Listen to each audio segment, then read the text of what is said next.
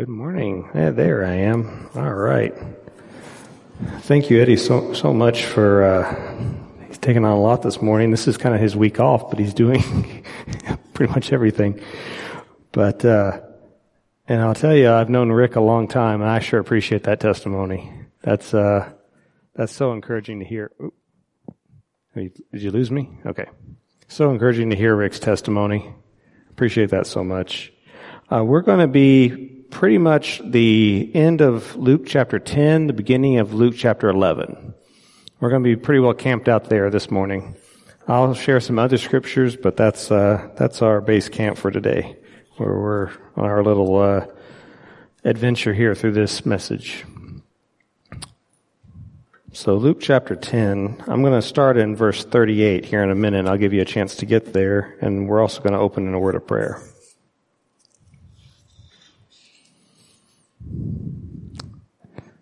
All right, let's go ahead and open in a word of prayer. Start this off, uh, make sure we start in the right way. Lord, thank you so much for today, all that you're doing. Lord, I pray that you speak this word. That, Lord, this is your message, and that you do with it what you want. In Jesus' name, amen. All right, I'm going to go ahead and read Luke chapter 10. We're going to start in verse 38. It says, As Jesus and his disciples were on their way, they came to a village where a woman named Martha opened her home to him. She had a sister called Mary who sat at the Lord's feet listening to what he said. But Martha was distracted by all the preparations that had to be made. She came to him and said, Lord, don't you care that my sister has left me to do this work by myself? Tell her to help me. Martha, Martha, the Lord answered, You are worried and upset about many things, but few things are needed or indeed only one. Mary has chosen what is better, and it will not be taken away from her. So this is the account at the end of Luke chapter 10. So Mary and Martha, we also know they have a brother named Lazarus. They're referred to several times in the gospel. Jesus is in their home. Martha is busy working. Mary is sitting at Jesus' feet, listening to him. And Martha is not doing anything wrong. She's doing things that need to be done, but that's where she's focused on. And she's so focused on things that need to be done, she's missing out on the personal relationship with God. Mary is sitting there listening to the Lord, learning from Him, and Jesus says that is the one thing that is needed. The title of my message today is, What Do You Need? And I'm very excited about what's going on here at Wellspring. Both locations. We've got so many things going on. This ministry council where we're going through our church vision, systematically, carefully building that, and we're going to be moving forward with the top priorities that we need for a church. That's fantastic. We are more connected to our communities. We're doing outreach every Saturday in alternating locations, but we are we are going door to door, doing things. We're getting more connected. We're, we're meeting people in the neighborhoods who are. I didn't even know there was a church there, even around the Henderson location. I, I didn't know you guys were still there. Yeah, yeah, we're still here. We're getting connected. We're doing things. We are partnering with other churches and doing community events. And I know many of the recent sermons including my own. And these are very good things that have been encouraging us to, to do things in the Lord. And that, all of that's great. And this message is just going to fit right in there. But this is a, this message is the reminder of, in order to do those things, we got to be fueled by a personal relationship with God. Our personal walk has got to be fueling that work. If it's not, we're going to end up like Martha we're going to end up overwhelmed by all the things we're doing and missing the one thing we need, which is sitting at the Lord's feet and, and talking to Him. And something we want to make sure, so that in mind, what do we want to make sure we don't do? Because it's our human nature to do. Is we'll let doing things for the Lord end up taking the place of our personal relationship with Him the prayer or the Bible reading, the things get kind of fade off to the side. Well, I'm doing, I'm, I'm good with the Lord because I'm doing all these things. I'm doing all these activities. And that ends, that can take the, start to take the place of our personal walk with the Lord. And then we're going to end up at that point of frustration that says, Lord, I, I need more help. I'm frustrated with all these things going on. Lord, don't you care that I'm doing all of this for you? Where, where are the things that I need? And the Lord's saying, there's one thing you need. You need to spend some time with me. Those things are great. Those works are great. I'm excited about it. This sermon's, this sermon's kind of interesting because there's nothing in this sermon that I'm going to tell you that you're doing wrong. But it's just we got to get those priorities right where we're doing ministry fueled by a personal walk with the Lord. We've talked about it uh, uh, even as leadership recently, not letting good get in the way of great. That's exact, and that's exactly the kind of thing we're talking about today. Hey, works, works are great, but we gotta be fueled by that personal relationship. We gotta have that personal walk with the Lord. Every one of us needs that. Mary is sitting at Jesus' feet and listening to him, and I'm going to equate that to our personal walk with the Lord. Whereas Martha's doing good things, but she's getting exhausted and worn out about it and stressed about it. So I got a question for you. Do we do things for God or does He do things through us? Are we doing the things for Him or is He working through us? And there's a, cause there's a difference between those two. We can, we can do, we can try to do things in our own strength for the Lord. We'll either be exhausted or we'll be prideful and re- think very highly of ourselves and either way we're going to have a problem or we recognize God's doing things through us and His strength and power is flowing through us, then we can really do something. So John 5, excuse me, John 15 verse 5. I am the vine and you are the branches. If you remain in me and I in you, you will bear much fruit. Apart from me, you can do nothing. So this is Jesus speaking. John 15, 5, and he says, he uses this analogy of vine and branches. And if you know anything about plants, trees, or anything, all the nutrients come up through roots and through the main stem, through the vine. Branches can't do anything on their own. They're fed through, from the source, through the roots and through the vine. You take, you take that source away, those branches are not going to survive. They're going to die. Jesus uses that analogy, says, apart from me, you can do nothing. That's a pretty definite statement, isn't it? It's not kind of like, well, you'll, you'll, you'll kind of do okay. Or you, you would be better with me. He says, apart from me, you can do nothing. So we better be connected to Him if we're doing any, trying to do anything for Him. Now this talks about us doing work. So all of this I want to make sh- I want to make sure before we move forward we're very clear that this is not an anti-doing things like we're not this is not an anti-Martha message where oh stop doing things. No, of course not. Scripture's full of things that we should be doing. This is a making sure we're getting our strength from the daily walk with the Lord, making sure we all realize not relying on just the church feeding us, making sure we have that personal walk with the Lord. What's a personal relationship mean? What is a personal walk with the Lord? Like, what, what do I mean when I say that? Prayer, worship, fasting, Bible reading, giving, I would even put in there. Things that it's not necessarily. This might sound strange, bear with me here our personal walk with the Lord, our things, prayer, our, our interaction with the Lord directly.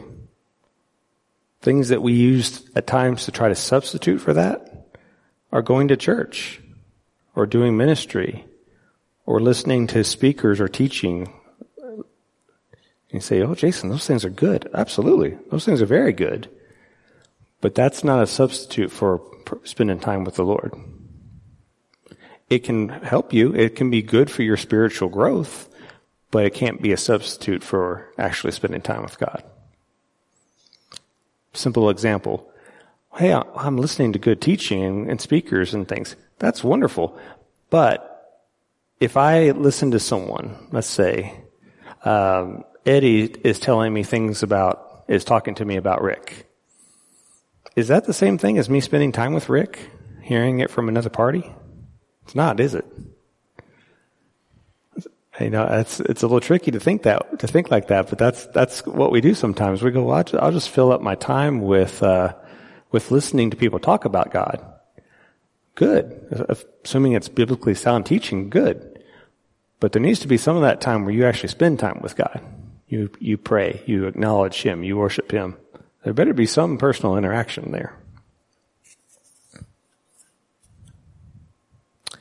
want to focus on three areas when I'm talking about personal relationship. I want to narrow it down, focus on three areas. Prayer, Bible reading, and giving. When I say giving, kind of thinking, well, you might think like me at first, well, isn't that something we do in, with church? Like, what do you, why is that personal? We'll get to that, cover that, but giving our, what we, what and how we choose to give is part of our personal relationship with God. But I want to start first with prayer. So we already were talking about Mary and Martha at the end of chapter 10 of Luke. And as I was develop, as I was developing the sermon, or as I often feel like the Holy Spirit kind of gives me bits and pieces, so I feel like I'm more discovering what He's telling me more so than making it myself. I knew I should start with Mary and Martha, and I knew I needed to talk about the Lord's Prayer. And I was kind of like, how do I tie those together? And then I read in Luke, they follow each other right afterwards. Right at the end of chapter 10 is the Mary and Martha, and the beginning of chapter 11 is the Lord's Prayer. It's one of those things when I look at it, I get excited knowing that the Lord is confirming what He was already speaking to me. So at the beginning of Luke chapter 11, I'll just go ahead and read it. But basically, his disciples are coming to him asking how to pray. It says, one day Jesus was praying in a certain place. When he finished, one of his disciples said to him, Lord, teach us to pray, just as taught, just as John taught his disciples. He said to them, when you pray, say, Our Father who is in heaven, hallowed be your name. Your kingdom come, your will be done on earth as it is in heaven. Give us each day our daily bread Forgive us our sins, for we also forgive everyone who sins against us. And lead us not into temptation, but deliver us from evil. And I hope what jumps out there right away is they've asked, Hey Jesus, how do I, how do we pray? And he gives them a relatively short prayer. It's actually remarkably short. It's very, it's remarkably efficient too. He covers a lot in very few words. But if we were expecting this grand, yeah, this, it, there's part of us that might expect this, this prayer should take chapters. It should be some big ordeal. And he says, here's, here's my example to you to pray. I'm going to sum it up in about five points. It, st- it starts with praise and worship. It asks for God's will. It asks for His provision ask for forgiveness, and it asks for deliverance, and I would also call that growth as well. He starts off praising our Father who's in heaven. Your kingdom come, your will be done. Ask for, asks for provision of daily bread, forgiveness of sins, and then ends with, lead us not into temptation, deliver us from evil. A desire for growth moving forward remarkably short prayer for something that you would be his example to us. And I will tell you a personal, before I even move on in my notes, I want to share with you some uh, personal experience. There's a chapter in my life, a time where I really tried to take on all these teachings I had heard about prayer and tried to do all of them. And it would probably sound impressive. Hey, uh, I would have been a teenager at the time, trying to spend sometimes like three hours a day in prayer. And you think, oh, that must have been wonderful. You must have been so close to God. No, not really. It was very works driven. It was very following other people's formats. It was very impersonal. The, to the point I got so frustrated with it, I stopped doing that and just started talking to God. And that was fantastic. Are those, are those programs or those teachings, or were they wrong? No, they're not wrong.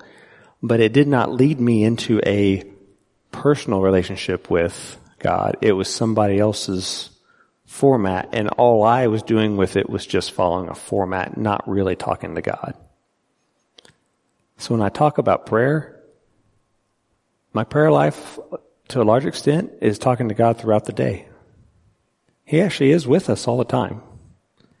Work, home life.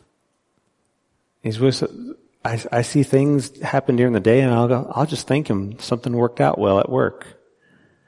I just talk, just talk to him. He's, he's always there. Give him thanks, ask something to come to my mind. I'll ask him to, to help somebody else or help me with a situation. It's a relationship. That's how the Bible can tell us to pray without ceasing, or some translations say pray continually. That's in 1 Thessalonians 5. It says pray without ceasing, and how could we ever do that? Because it's a lifestyle. It's a pattern that builds intricately into your life. Acknowledging He's there. And He's given us this amazing gift of being able to know Him. He paid the price for what separated us and has brought us back together. Now we can talk to him. Whereas before it was entering through a temple or it's through a religious process to pay for our sins. Now our sins are paid for and we can have a relationship with him. And he, throughout scripture, describes, especially in the New Testament, describes prayer as this relationship. Because on the one hand, he tells us pray without ceasing. On the other hand, in Matthew 6, he warns us against babbling like the pagans do, that feeling like, believing that they will be heard for their abundance of words. Like, well, okay, how do I reconcile these two? Praying without ceasing is, is this communication with God throughout, throughout our day, throughout our lives. And what keeps us from the babbling part of just keeping on saying the same things, you don't do that in any other area of your life, do you? any other relationship you have, just keep saying the same things over and over again. No, there's, there's an interaction. He goes on to say in Matthew 6, your father already knows what you have need of before you even pray. That's amazing. Before we go to him, he already knows what we need. That means he's paying attention to us. That right there is a fantastic truth. He's already paying attention to us yet we still he, he's engaged in this relationship it's up to us to, to be the to be the other part of that relationship but he's already in he's already all in he's already paying attention so when you talk about prayer though people will say well how how much how often how much time per day how how is it every day how do you, how do you you know the bible really doesn't give us an equation or a checklist to fill out. Actually, scripture tends to warn us about trying to fill out checklists because what? We, if we do it, I met my quota for today, we'll get prideful about it. It'll become a religious thing. But if it's a relationship, how do you, how do you quantify how much time you spend with someone you love or make an equation out of it? But you know it's absolutely necessary but it's hard to put an exact time on it. Let's move on to Bible reading. Similar thing. Is there any doubt that Bible reading is essential for us? No. Scripture, I could, I could pick a lot of different scriptures to emphasize how much we should focus on Bible reading, but just a convenient one, Joshua chapter 1, meditate on the God's word day and night many verses saying to the point that it's part of your heart. It's part of, it renews your mind. Absolutely essential. No question. Interesting though, Jesus warns the Pharisees in John chapter 5, towards the end of it, in verses 39 and 40, he tells them, You search the scriptures, for in them you think you have eternal life. But these are they that speak of me. So if, if we are looking at scripture and we're saying, wait, oh, well, yeah, I'm reading the scripture. But if we're doing that apart from Christ, it becomes a textbook or academic book. You know, it doesn't really, it's not going to help us unless we realize that's part, that's part of our personal relationship with God. Searching the scriptures for eternal life, but ignoring Christ doesn't work. That's exactly what he's warned, warned us against. It should be part of getting to know the actual real God who's actually personally there. How much do I do? What program do I follow? Not against programs at all. I, I want to make sure I do clarify. I'm not against structures, programs. Those can be very helpful. I just get concerned I know of my own experience, and I would share with you, concern when we, if we get too stuck on formats and programs, it turns into religious duties and it's not really a relationship. We don't really conduct relationships like that in everyday life. Can you imagine my friends, uh, let me book you some time in here and then, you know, this is all I have, you know, you we don't do that. We know, we know that's not how relationships work. I'm not going to tell you a specific amount of scripture. I know I went through times, um, went through a program reading through the Bible in a year. That was great. That was really good for me. Other people got a little bit behind and then when they tried so hard to catch up, they got very discouraged and said, this is a chore. This is too hard and ended up quitting and would have been just better just to keep on reading. Even if you didn't make the program, scripture, it would have been better just to read at, uh, at the pace that they actually could. So I don't know the exact formula to give you of how much scripture should read every day, every week, whatever. But I do know we're supposed to learn it to the degree that it starts renewing our mind, changing our hearts, becomes a part of us. That's the goal. Giving. I mentioned before, so giving, is that, is that a personal thing?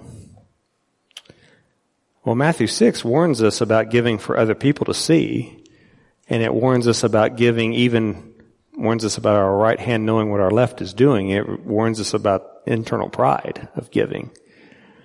So it's not about, it's not to impress other people, it's not to impress ourselves, and it, it better be between us and God. So giving is a personal part of our relationship.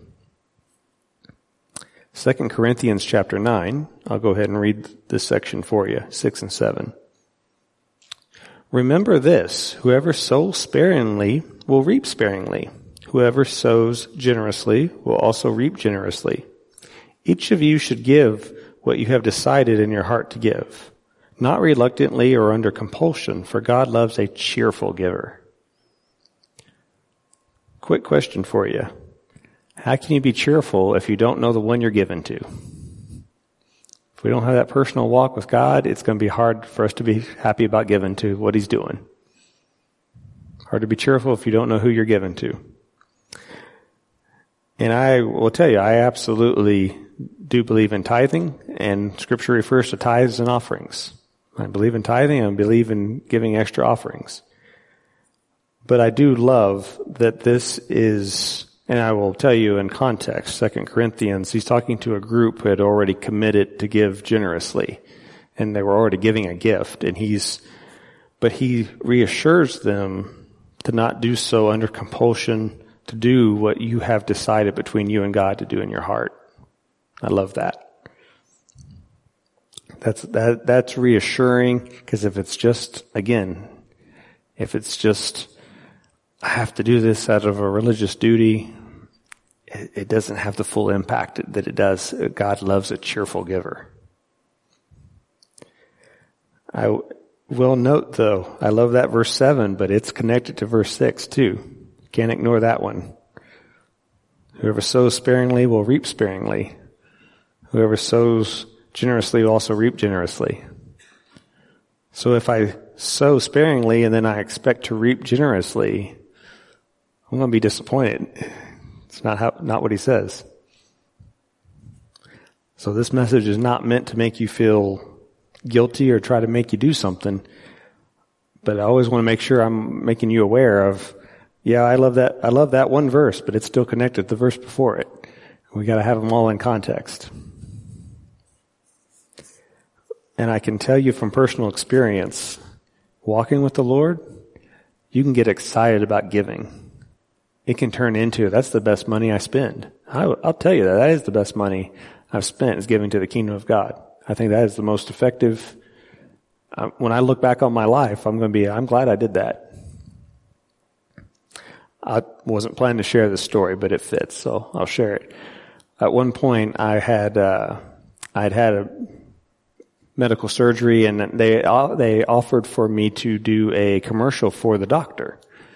I had had, uh, I had had eye surgery and they said, why don't you come in and interview? We'd like for you to do, possibly be in the next TV commercial. Like, okay, cool. And I, pro- I guess I could have been good at it, maybe, but I ran into a problem. What part of what you're supposed to do is say it's the best money you ever spent, and I wasn't okay with that, saying that. I don't feel I could say that in good conscience because the best money I've spent's been given to the Lord. And I did not end up in that commercial, as you might guess. That was the end of my uh, advertising career, I guess. But that's okay, because you got to be truthful about about that. Best money I've ever spent's been for the for the Lord, not for something some luxury for me. We talked about three main parts of a relationship with the Lord.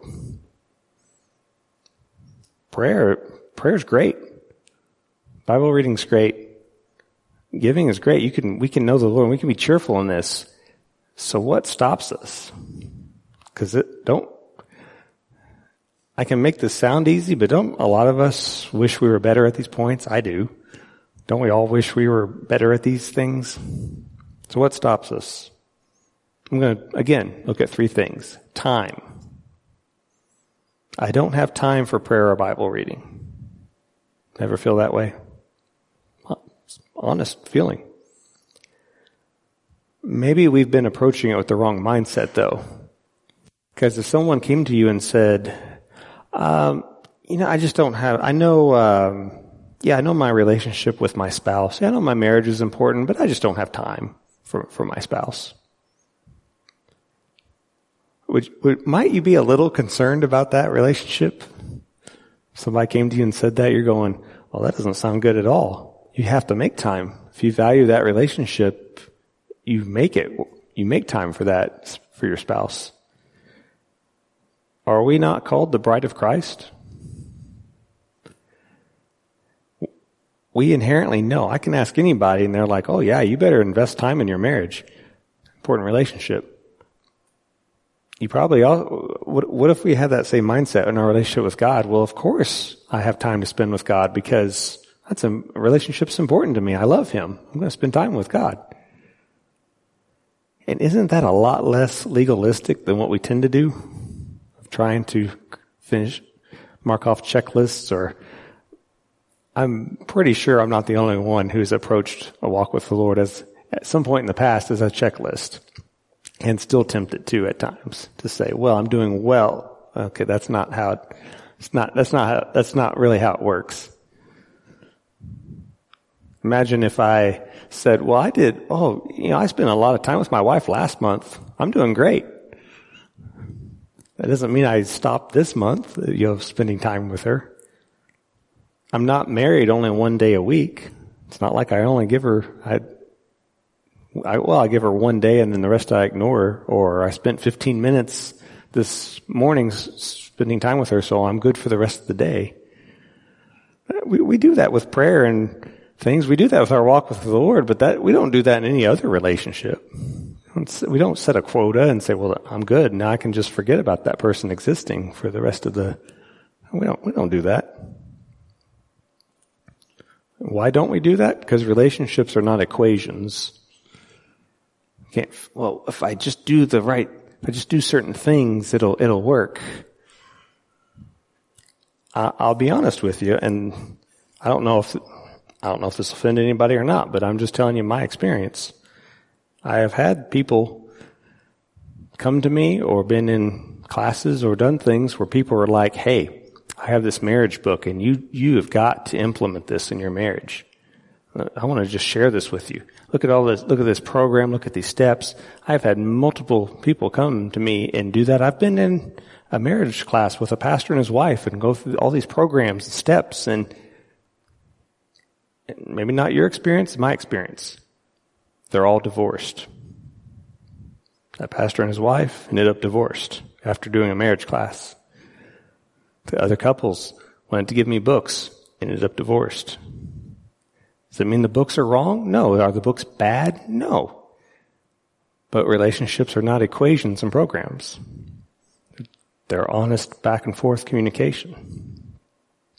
Don't make, I don't make light of what happened to them, but it's just, if it's just books and programs, it, it, it doesn't tend to last. It's gotta become, it's gotta mean something to you at some point. I've kind of already touched on this. The next area is religion. I'm just going to kind of summarize that because we all know if we just approach prayer, Bible reading, and giving like a religious duty, it's not enjoyable. It's boring or draining or something we dread, try to make excuses for not doing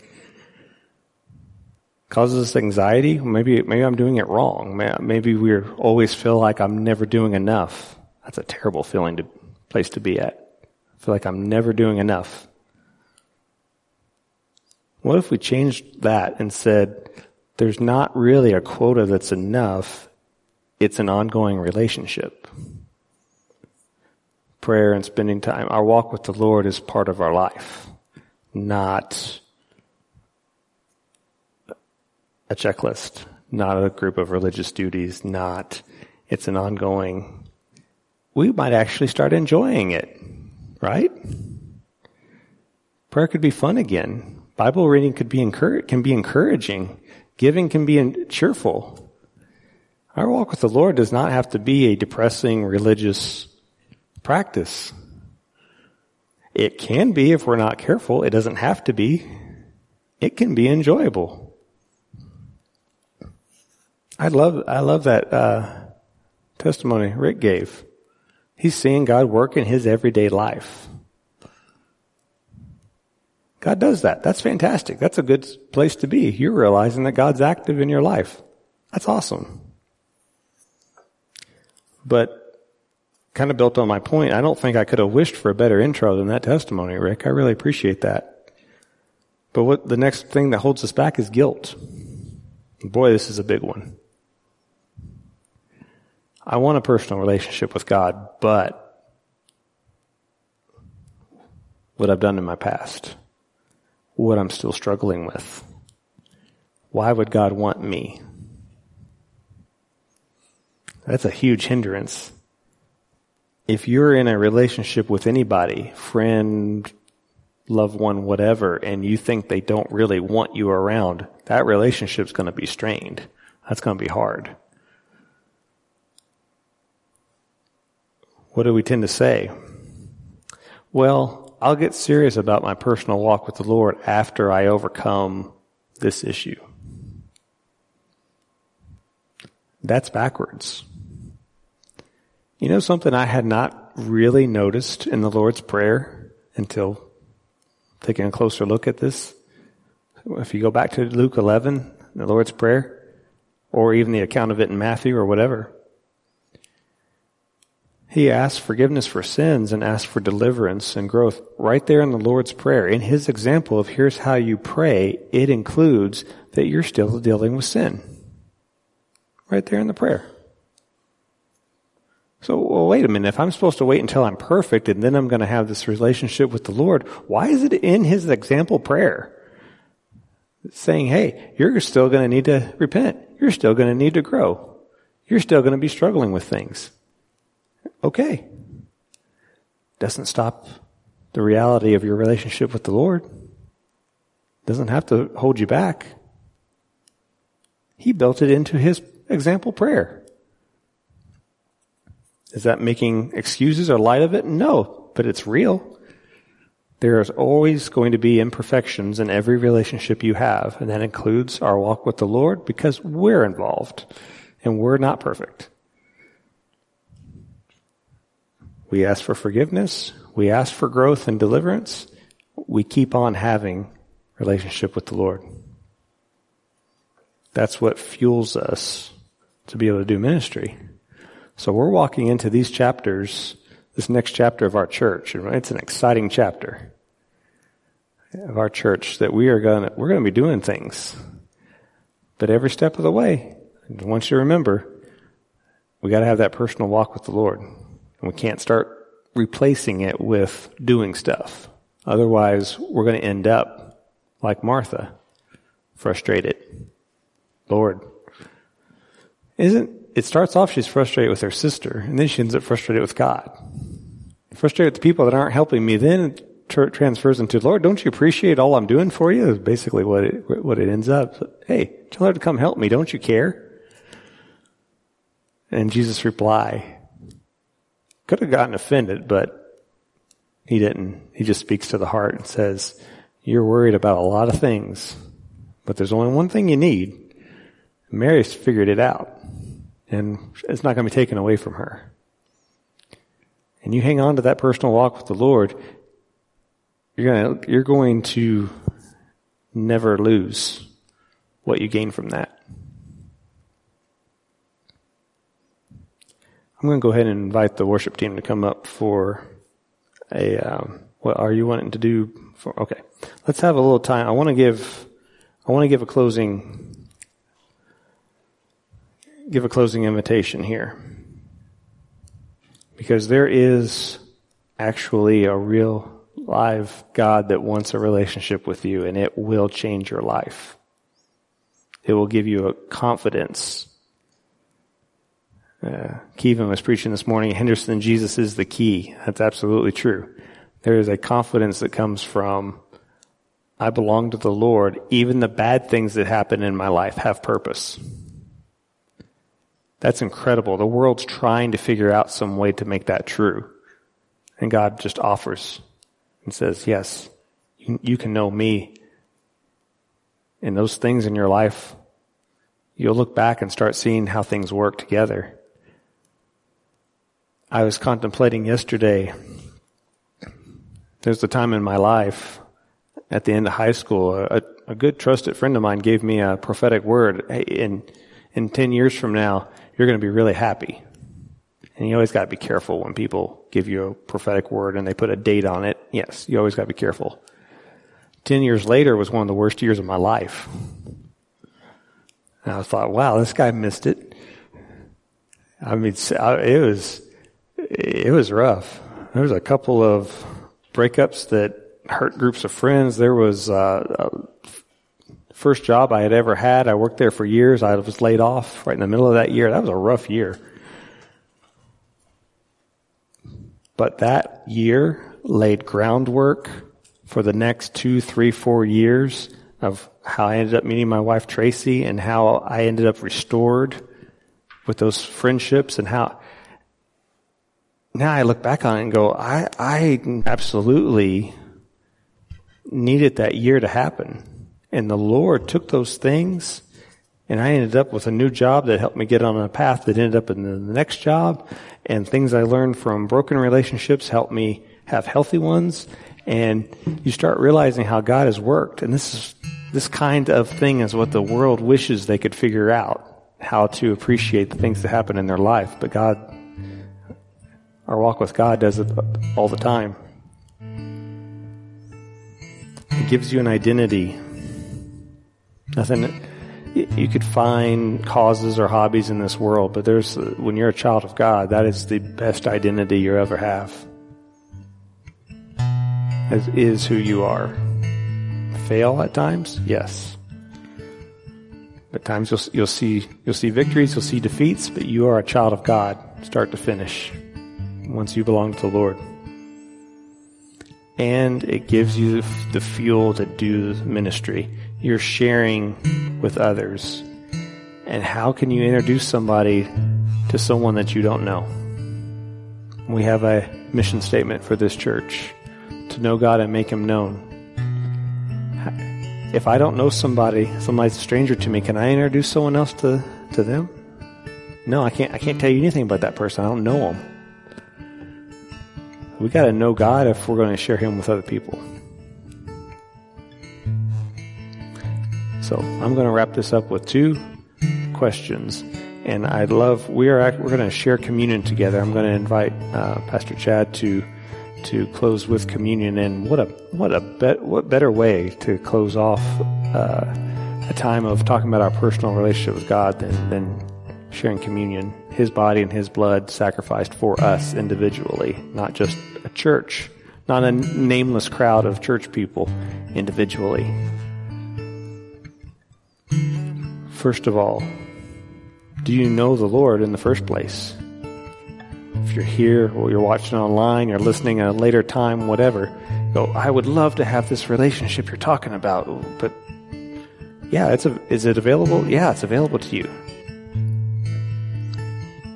Communion is the very thing that we reminds us the sacrifice he made. Jesus paid for your sins individually, specifically If it was just kind of a blanket thing, maybe it's hard to mean something, but he did it personally and he loves you. He offers that relationship. And he offers it in a way where, well, what if I, I've, I've messed up, I fail him? Isn't that the beauty of relationships is that we can move forward and keep on and, and, and overcome those things that, yeah, maybe we hurt each other, but then we, we forgive and we move on. That's the beautiful thing about relationships. Second is you already know the Lord, but you need to renew your personal walk with Him. Either of these apply. I'd be happy to pray with you. The rest of the elders be happy. Pastor Chad, rest of the elders happy to pray with you. I'm actually going to lead us in a prayer here. And if you need prayer for anything, these things, anything else, always feel full, feel free come forward, pray, talk with us afterwards, whatever. We we will we, we will figure out a way to meet with you and pray with you. We are a praying church. But I want to pray over this very thing. I want you to consider your personal walk. And this is not a message for you to feel guilty and, oh, I need to go home and start a regiment maybe a structure would help you. But the thing that would really encourage me is to hear you say, I have a genuine personal walk with the Lord and I talk to him and I learn about him from his word and he speaks to me through his word and he speaks to me in prayer and that is that's the thing that just gets you excited. Is when someone has a genuine walk with the Lord. So let's pray together.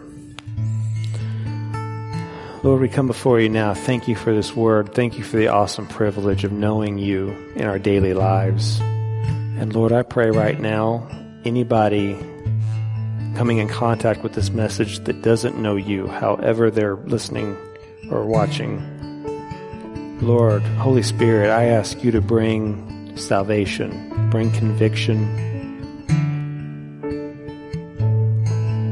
I'm just going to give I'm just going to give a sinner's prayer it's as simple as saying, Lord, I believe you died for me. I believe you paid for my sins. I want you to be the Lord of my life. I want to serve you and know you. I accept, Jesus, you paid for my sins, and I want to follow you. And if you're hearing this and need to renew commitment, just just pray with me. Lord, thank you, Lord, for saving us. Thank you that we know you.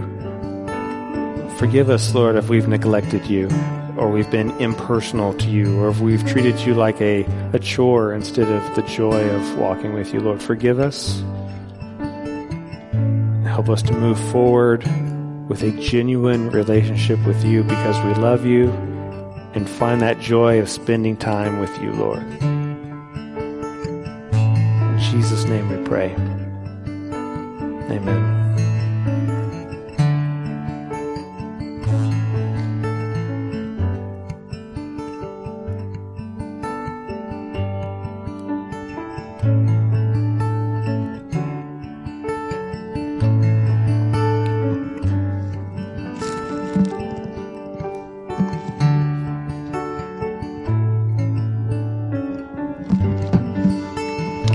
Praise the Lord. Great word, brother.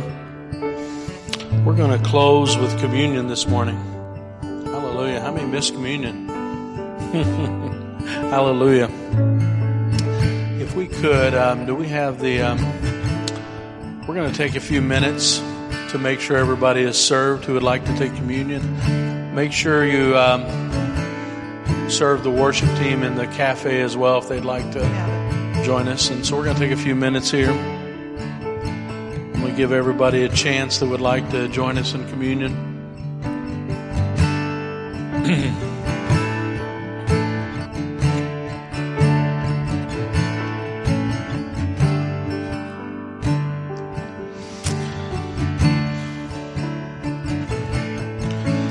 I've been praying over the weekend about this uh, special time of communion. How many know that um, this is the one unique thing in the body of Christ that the entire world who um, have committed their life to following Christ do together?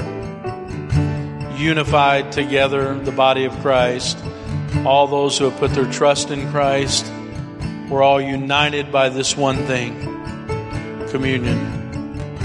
And so that's why it's special and that's why it's important and that's why um,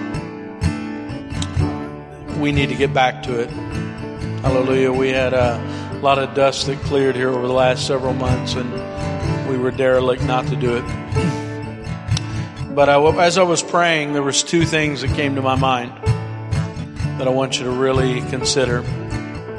And the first one is examination, and the second one is efficacy. It'll take me a second to explain efficacy. That's not a common word we use every day, but examination. The Bible says,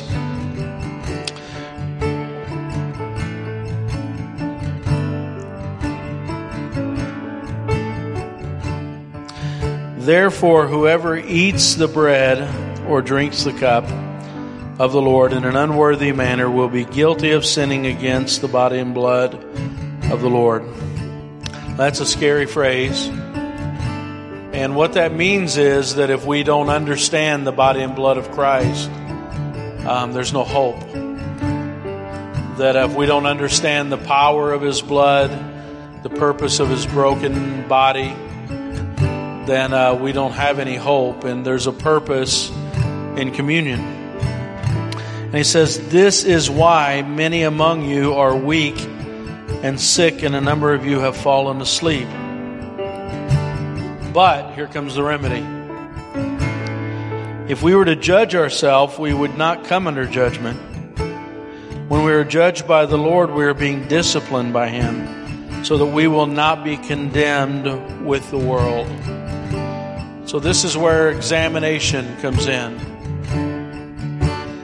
As I read in a second, we take the body of Christ. Has everybody been served? Good. Checked in the cafe. As we take the body of Christ, uh, we want to examine. We all are familiar with a doctor's appointment. And if you do it well and you do it right, you'll remember all the ailments you had over the course of the year. And if you have a good doctor, he'll ask you, he'll say, What are the things that you've noticed over the course of the last year, well, I'm not sleeping well. I've got a pain in my ankle. I've got a pain in my knee. I've got, you know, sometimes my heart flutters the wrong way. You know, uh, well, is this regular? Is that regular? You know what I'm talking about. And he said, as often as you meet, that's the mandate and that's the challenge for us as a church that we should examine ourselves. And if we examine ourselves, then the body of Christ will be more healthy. That means we won't be weak, we won't be sick, and we won't fall asleep because we're examining ourselves like the Lord asked us to do, so we won't be judged like the world is. That means exactly what the sermon Jason preached. We need to take this time and we'll take a moment as we take the body and we'll examine the body, the body of Christ, and we'll say, Lord, this is personal. This is very personal, Lord. What is it? Did we serve the nursery? Great. Lord, what is it that um, in me needs your attention? This is direct. This is you and the Lord. This is uh, a relationship he was talking about. Maybe you don't have a relationship with the Lord, and that's taking it in an unworthy manner. That means you need to make a commitment to Christ. He's faithful and just to forgive you. Make that commitment and follow it up with water baptism. How many know that's the basics of the gospel? Or maybe you've been away from God. Maybe you're backslidden. Maybe you need somebody pray with you through this, and God has put us there for that purpose. But we're going to take a moment. In fact, I'm going to take just a little time when we take the body, and then we're going to pray over you. And how many know the body of Christ needs prayer, not only locally, but just everybody this morning that's taking it together. Second thing I want you to examine when we take the blood. How many have ever heard of vaccine efficacy? You know, you're you're in pharmacy, you know. This vaccine didn't have the greatest efficacy numbers, meaning the percentage or ability to uh, make you not get COVID again. How effective is it? And how many know that the blood of Christ has 100% efficacy when it comes to sin? That means there's enough grace in that blood. There's enough mercy in that blood. There's enough love in that blood that, uh, like you were talking about this morning, Rick, it's already built into God's plan of mercy. How many know that? So we're going to take a moment when we when we drink the the blood of the new covenant, and we're going to ask ourselves, how is the uh, efficacy of this blood? How effective is it? And it's not because the blood doesn't have power if it's not working. It's because we don't understand the power of His blood. We don't understand His grace. We don't understand His mercy. We don't understand His plan if it doesn't have the power to remove all guilt if it doesn't have the power to change, if it doesn't have the power to restore. And so, as often as you meet, examine how effective the blood of Christ is. So, if you would take that um, bread, and I, I know it's kind of a trick there to get it open. Everybody have it open. Let's see it. I don't want to get ahead of anybody. I don't want anybody fumbling around. You've had plenty of time to get it out, right? Let's get it out. Everybody, let me know that everybody's ready. Is everybody ready? We're going to pray, and I'm just going to let them play quietly, and I'm going to take some moments. Because I want you to take that body, what represents the blood of, or the body of, broken body of Jesus Christ, and I'm going to read this. And then we're just going to take a few quiet moments to examine ourselves. Not to be thinking about other people or other things. Just say, Lord, where do I need healing? So I don't want to be weak. I don't want to be sick. I don't want to be asleep.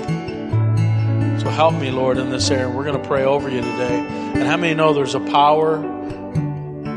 There's a power in the communion and in the blood and in the body of Christ. There's a special blessing with communion. How many know that? So I'm going to read this and then we're going to take it together and pray. And I'm going to give you a few moments to examine. For I received from the Lord what I also passed on to you the Lord Jesus, on the night that he was betrayed, took the bread. And when he had given thanks, he broke it and said, This is my body, which is for you. Do this in remembrance of me. Let's take the bread.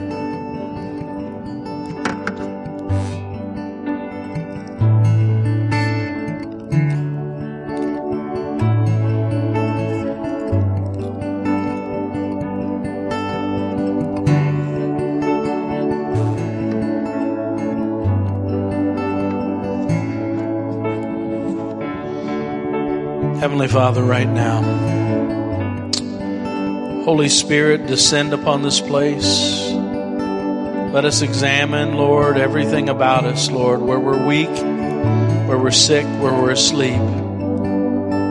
Reveal to us, Lord Jesus, by the power of your Spirit, Lord God, and bring healing right now to the body of Christ, Lord, to every person that's here Lord, bring healing to the body, Lord God. Wake up, heal, make whole. Lord, I pray for this body specifically that your healing power would come over them. Lord, you would awaken, Lord, those who are asleep. Lord, I pray for the body of Christ all around the world.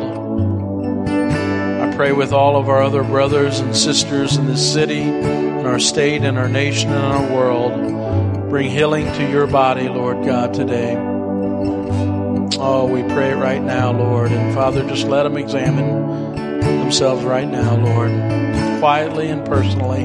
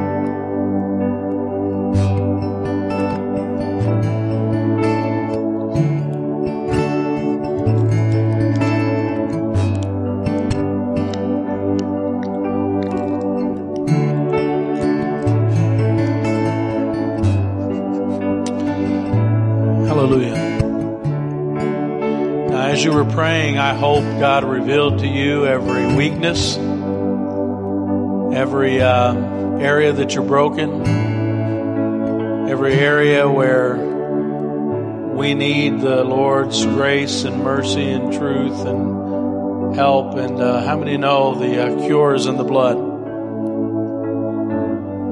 And uh, as we take this new covenant, I pray that God would minister His grace mercy, His love.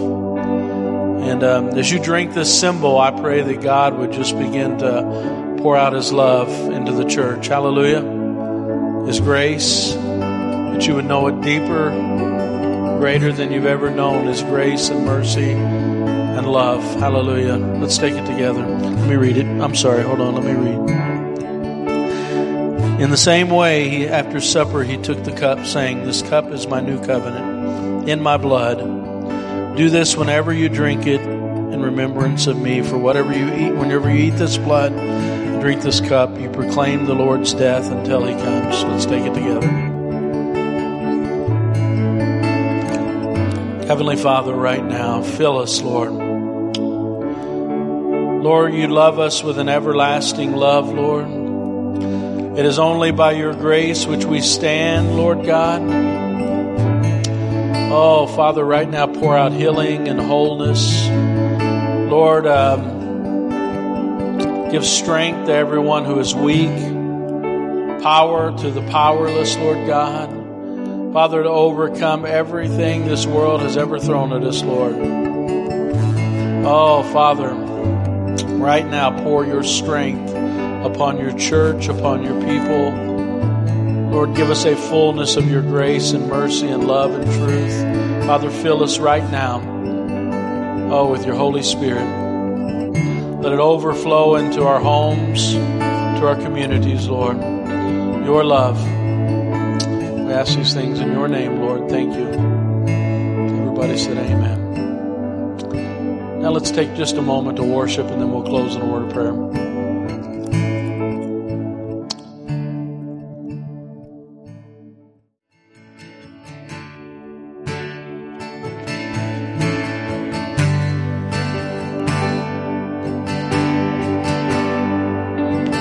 Praise the Lord. You know, um, for a moment, I don't know if you have these moments, but uh, I was raptured in God's presence and I forgot you were here.